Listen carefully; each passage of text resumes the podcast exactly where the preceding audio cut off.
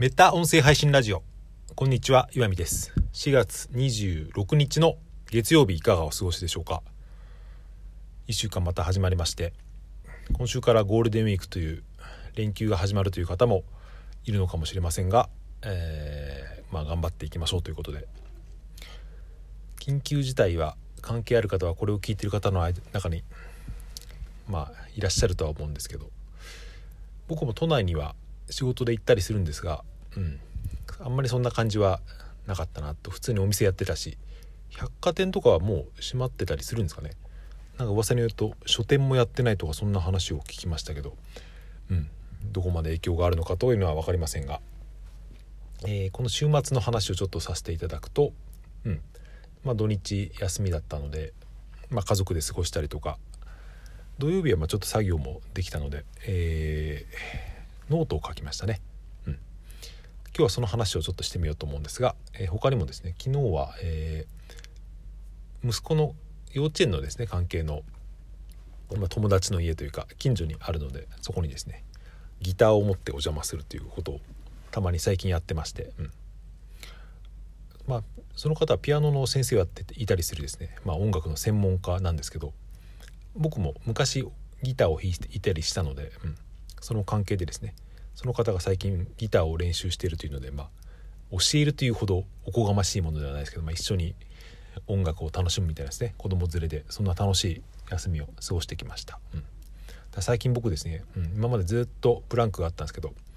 最近はちゃんとアラームをかけてですね夕食後にギターを5分だけ弾く時間っていうのを設けていてもうかれこれ2週間ぐらい続いているのでだいたい習慣化できてきたかなと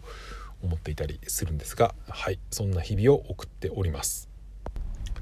えー、今日話してみたいことはその土曜日に書いたノートにも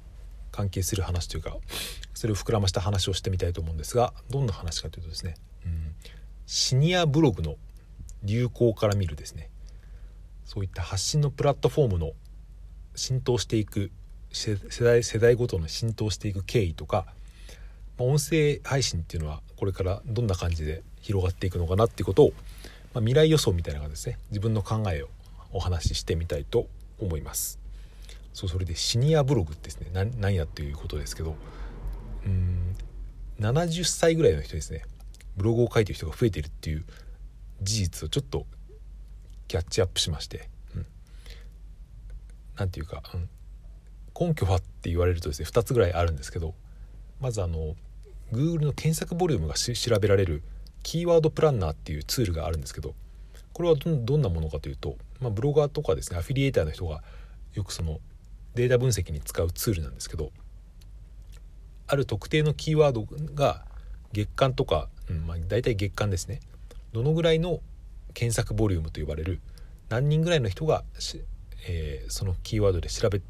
調べているかっていうのを検索しているかっていうのを調べるツールがあるんですよね。うん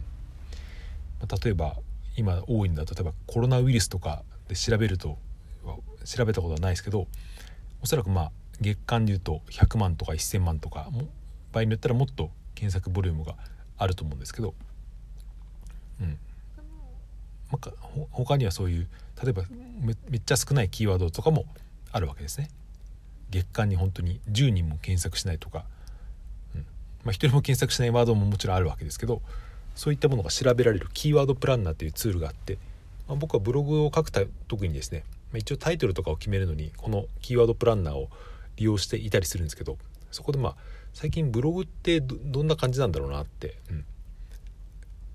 うん、大体2年 ,2 年ぐらい前にその YouTube とかが流行りだしたくらいからですね、うん、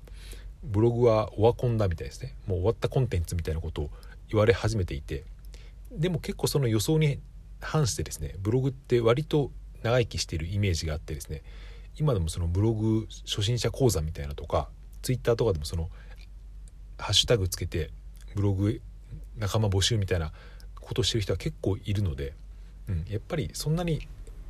ブログがブログがまだ人口的には多いんじゃないかなと思ってそのキーワードで調べてみたらですね、うんま、予想通り、えー、そのブログ関係の検索ワードのボリュームっていうのは多かったんですけどそれを下の方までぐっとスクロールしてたらですねブログ70代っていうですね気になるワードを見つけましてうん、40代でも50代でも60代でもなくブログ70代っていうキーワードが、うん、おそらく月間で8000回 ,8000 回ぐらい、うん、検索されているだろうっていう、まあ、この検索ボリュームはですね割とというか、うん、そこまで当てになるかって言われたら結構誤差があるので、うんまあ、大体、うん、1,000回から1万回の間っていうですねそういうぐらいのアバウトさで考えたとしても、うん、でも割とホットなワードであることは、うん、間違いないというか、うん、そう思っていいんじゃないかっていうレベルなんですねこれは。まあ、この辺のことをうだうだ説明すると結構長くなるのでかっ飛ばしてですね、うん、もう仮として、うん、今70代でブログが流行っているという僕は仮定をしてその先を考えてみたいと思うんですけど、まあ、実際にそのブログのコミュニティみたいなやつとかブログサイトを見るとシニア日記っていうカテゴリーがちゃんとあるんですよね。うん、ちらっと見てみたんですけど、うん、今日は誰々さんとこういう話をしたとかこんな食事をしましたっていうのを写真付きでアップしてる。いわゆるですね本当に昔の何十年ぐらい前の、うん、個人のブログが流行りだした頃みたいのが今になってですね、うん、そういうお年寄りたちのなんかツールになっているなっていう感じが、うん、僕には見えたんですよね。でそうやってみて改めて考えてみるとブログっていう発信ツールはですねよく考えてみると高齢者に結構向いてるんじゃないかっていうですね気がしたんですよ。どんなところが向いているのかというと若い人よりもそのテキストに抵抗感がないっていうのもあるだろうしあとそういうブログを書くのって結構時間がかかったりすると思うんですけど、うん、その暇な時間も多分あるだろうし、うん、あとまあその手紙みたいな感じでですねこういうことをしましたっていうのを、うん。まあ、1対1の関係とかじゃなくて、まあ、1対 N というか双方向じゃなくて1対その不特定多数に向かってやるっていうこの関係性にですねだんだんそういう高齢者というか、うん、今までネット弱者だった人たちも慣れてくると割とですねこのブログの通じてコミュニケーションするっていうのは、うん、もしかしたら流行るんじゃないかっていうですね今こっからさらにっていうか今にして、うん。うん、流行っていくんじゃないかっていう感じがなんかしたんですよね。おそらくまあ20代30代僕みたいな40代とかでブログをやる人ってのはもしかしたら減っていくのかもしれないですけどこれで衰退するのかなと思いきやまさかのですねそのおじいちゃんおばあちゃんがブログを始めるっていうですね割とでもこれって、うん、考えてみたら妥当なことなのかなって他のメディアとかそういうのでもだんだんその若者から広がっていってだんだんその高齢者に向かって広がっていくっていうのはうんスマホとか、まあ、LINE とかそういうのでもあったと思うんですよね。YouTube とかでも。そういったプラットフォームとかメディアが本当に最終的に広まるとどうなるかっていうとやっぱ高齢者が使い出すっていうのはなると思うんですよね。それで高齢者っていうのはそのボリュームが結構広いわけですよね、うん、別に今70代とか80代とか結構いるじゃないですか、まあ、60代も含めたら高齢者と言っていいのか分かんないですけどそういう人たちってうん人数もそれなりにいるし時間もあるしお金も持ってるしってですね。割とだから、高齢者向けの広告とかブログマーケットっていうのは、これから熱いんじゃないかっていうことがですねちょっと思ったんですよ。まあ、それでこの配信は音声配信に関することを喋っているチャンネルなので基本的には、うん、音声配信はどうなのかなって思ったんですよね。うん、僕はそのこのポッドキャストとか音声配信っていうのを、まあ、声のブログなんかと言ったりもしますけどテキストの次に現れてきてまあ動画とかもありますけどテキスト動画ときて、うん、最もその親しみやすい声という媒体を使う音声メディアっていうのをですね、うん、流行ってきたと思うんですけど、うん、まあ今仮に高齢者にブログが流行っているとしたらもう5年とか10年とかしたらおそらくその音声配信の波もですね高齢者に来るんじゃないかなって今日高齢者の話ばっかりしてて何が楽しいのかよく分かんないですけど、うん、でもなんかその背景というか時代背景というかコンテンツのプラットフォームが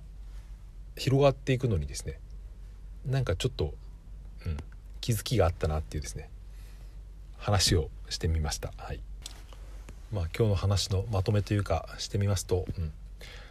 まあ、うちの親みたいな世代がですねもしかしたらそういう日々の出来事をブログとかに書いてみんなで「いいね」押し合ってるみたいなコミュニティができたら、うん、面白いようななんか空恐ろしいような感じがしたっていうのとあとその自分から見てもう廃れているなって思うようなコンテンツとか分野だったりしても、その全く預かり知らない自分と関係ないところで実はものすごい、うん、盛り上がってるっていうこともですね、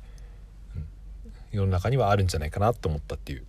そんな話でした。はい。ちょっとグダグダになりましたがお聴きいただいてありがとうございます、えー、今週も良い一日を良い1週間をお過ごしください。それではありがとうございました。また明日。さようなら。